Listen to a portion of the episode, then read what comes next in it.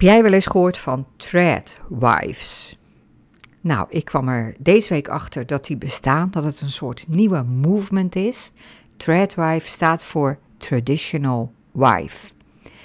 Ehm, ik las een artikel in de Daily Mail. Ja, die lees ik dagelijks. Nee hoor. en die ging over zo'n threadwife. Een vrouw van 29 die leeft zoals een vrouw uit de jaren 50 leefde. Ze kookt en ze maakt schoon en ze zorgt voor de kinderen. Terwijl haar man uh, buitenshuis werkt. En nou ja, deze Alexia De La Rosa, 29 jaar, uit San Diego, die uh, voelt zich daar helemaal happy bij.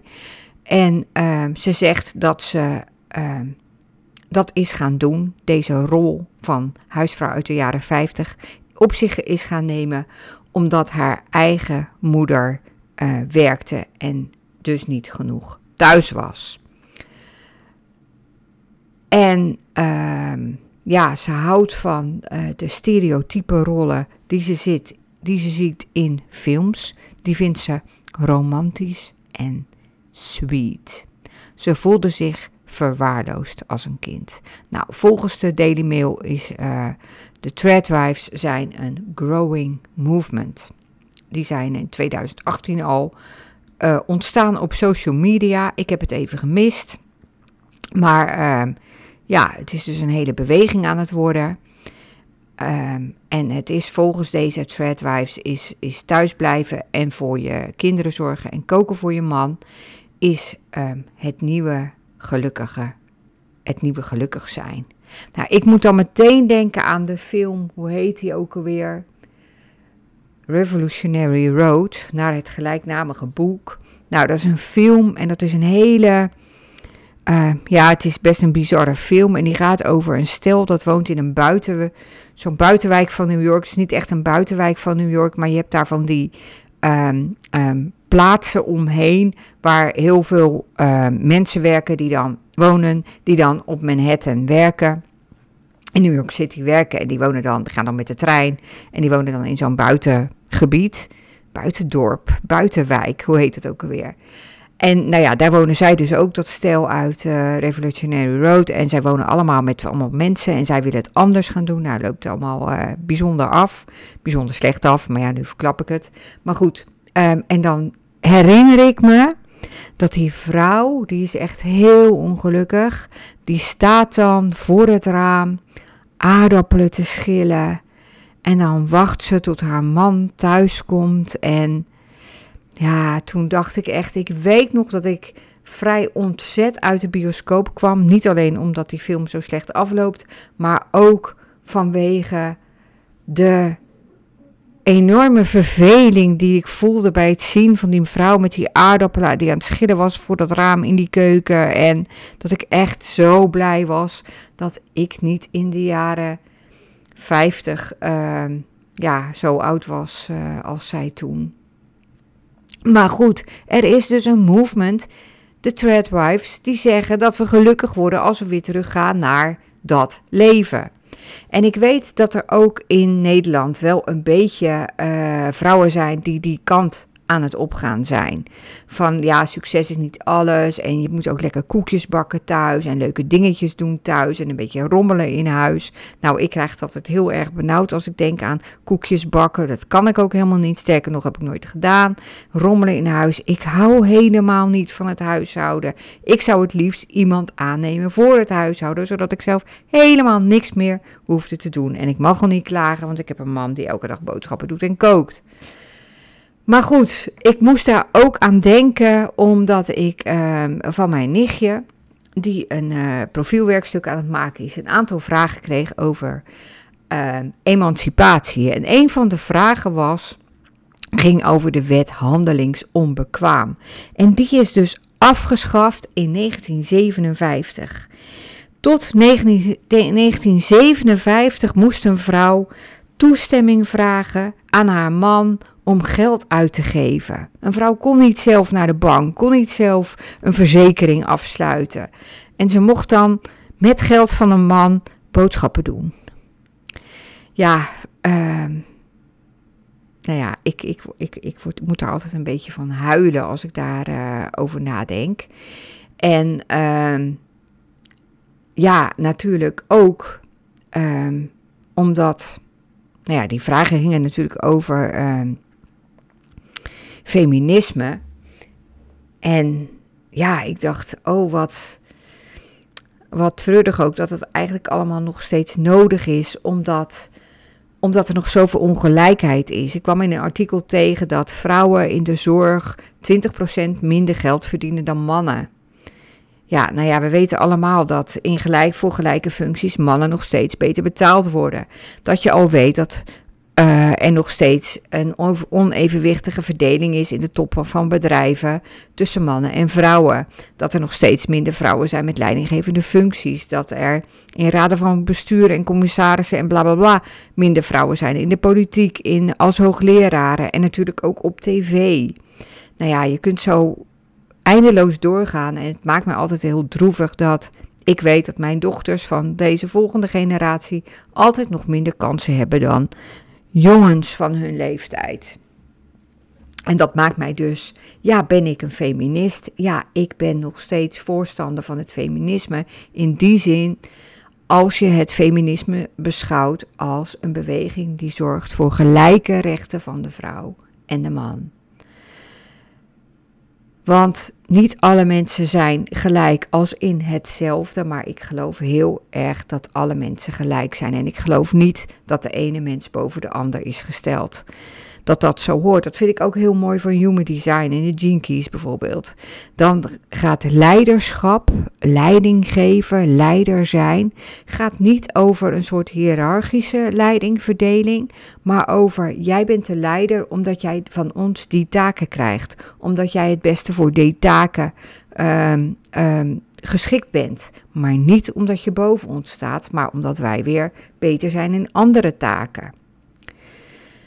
Daarom ben ik bijvoorbeeld ook tegen het Koningshuis. Hoe kan het dat, uh, omdat je in een bepaalde familie bent geboren, dat je daardoor geen belasting hoeft te betalen? En ik zag pas een, een, een bericht van uh, mevrouw Sigrid Kaag, uh, onze minister van Financiën. Die kon ergens niet bij zijn, want zij moest iets doen met zijn koninklijke hoogheid, prins Wil, uh, zijn koninklijke hoogheid, koning Willem-Alexander. En ik dacht, waarom noemen we iemand zijn koninklijke hoogheid met allemaal hoofdletters, omdat hij in een bepaalde familie is geboren? Ik geloof in de gelijkheid van iedereen en niet dat de een boven de ander is gesteld. Dat de een meer zou mogen, meer rechten zou hebben dan de ander of meer kansen zou mogen hebben. En ik weet natuurlijk wel dat de wereld niet zo in elkaar zit. Dat alleen omdat wij al in dit deel van de wereld zijn geworden, dat daardoor onze kansen groter zijn. En dat het al heel erg uitmaakt in welk gezin je bent geboren. Maar goed, ik ben dus nog wel voorstander van Ehm, het feminisme, omdat er nog ongelijkheid is. Uh, waar, wat van mij niet hoeft, is dat vrouwen, dat was volgens mij het begin van de, in de eerste golf, zeg maar, dat vrouwen eigenlijk uh, gelijkheid wilden en daardoor probeerden meer op mannen te gaan lijken. In de zin van, uh, ja, kort geknipt haar en tuinbroeken en ja, ik weet nog wel dat, dat ehm, in mijn tijd tegen mij werd, of tegen mensen, vrouwen van mijn leeftijd, werd echt nog gezegd: als je gelijk wil zijn en dezelfde kansen wil hebben, dan moet je eigenlijk ook op een man gaan lijken.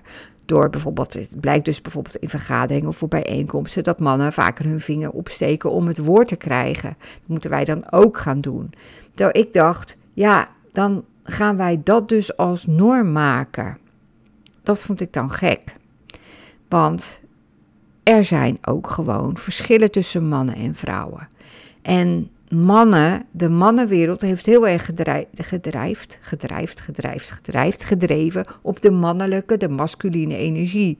En ik denk dat we juist weer ook meer vrouwelijke energie erin moeten brengen. Dat er een goede combinatie komt van feminine en masculine energie, die ook allemaal in onszelf zit. Dus dat, die balans die begint al bij onszelf.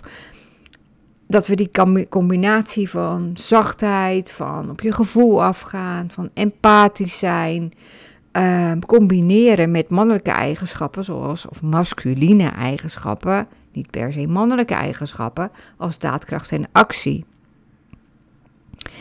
Um, ik moest ook denken aan um, een, een, toespraak die ik ooit hoorde van iemand en die zei van ja, um, we moeten als vrouwen niet alleen door het glazen plafond heen breken. Dus, dus proberen om ook aan de top te komen en zo. Maar we moeten de wereld ook veranderen. Want de huidige wereld is eigenlijk helemaal door mannen ontworpen. En dat is niet zo best. Dus het is ook onze taak, en dat is eigenlijk een nieuwe feminine, feministische golf, om ja, de wereld meer in evenwicht te brengen, de samenleving meer in evenwicht te brengen. Dus meer vrouwelijke energie, maar feminine energie toe te voegen aan de wereld. Meer dingen belangrijk te vinden die ook toegeschreven worden aan de feminine energie, zoals zachtheid, vertrouwen, overgave, ehm, empathie, ehm, je gevoel volgen meer rust nemen. Een goede combinatie tussen um, actief zijn en rust zijn. Niet zo uh, dat de halve wereld burn-out heeft of burn-out vers verschijnselen, omdat er maar steeds meer van ons wordt verwacht, omdat het allemaal meer moet en omdat we allemaal um, ja, nog harder, harder, harder alles moeten najagen. En dan wil ik niet terug naar um, um, de Threadwives de verhuisvrouw uit de, ehm, uit de jaren 50, zoals u zult begrijpen. Maar juist naar ook in huis nog meer gelijkheid, want ook daar ehm, valt nog veel uh, winst te behalen. Ehm, denk ik. En dat ligt natuurlijk ook aan vrouwen zelf. Want ik ken best veel vrouwen ook die liever maar zelf het huishouden doen. Omdat ze vinden dat hun man het niet zo goed doet. Allemaal prima, hè? Allemaal prima. Je mag voor mij alles doen hoe je het allemaal wil. Als je maar gelukkig bent. Maar de Threadwives is een uh, beweging. Ja, waar ik toch uh, de kriebels van krijg. En um, ja, ik raak eigenlijk hier in deze podcastaflevering ook wel iets van. Ja, wat mijn why ook wel is. Namelijk dat het zo oneerlijk is dat niet iedereen gelijke kansen heeft. Dat geldt natuurlijk voor mannen en vrouwen, geldt ook voor de, het gebied waar je bent geboren, of je een autochtoon bent of een allochtoon en al bijna of je, nee niet bijna, maar of je ouders gestudeerd hebben of niet, of je in Amsterdam woont of in uh, Os. Het zijn zulke verschillen al, maar het grootste verschil is natuurlijk ja, dat wij uh, toch in het rijke Westen zijn geboren. Dus. Maar ik geloof. Nee, ik gun het iedereen. Of het is mijn missie wel om iedereen te laten floreren. Dat iedereen uit zich kan halen wat hij uit zich wil halen. En dat dat niet afhankelijk zou mogen zijn van externe factoren of van dit soort factoren, of je een man bent of een vrouw. Nou, daar, uh, dat lijkt me een mooi einde van deze aflevering.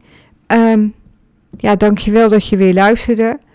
Uh, laat me weten wat jij vindt van het verschijnsel Threadwives. En of jij uh, soms wel eens verlangt naar uh, koken, schoonmaken, koekjes bakken en dat soort dingen. Ik ben benieuwd. En ik wens je een hele een fijne dag een hele een fijne dag, een hele fijne dag.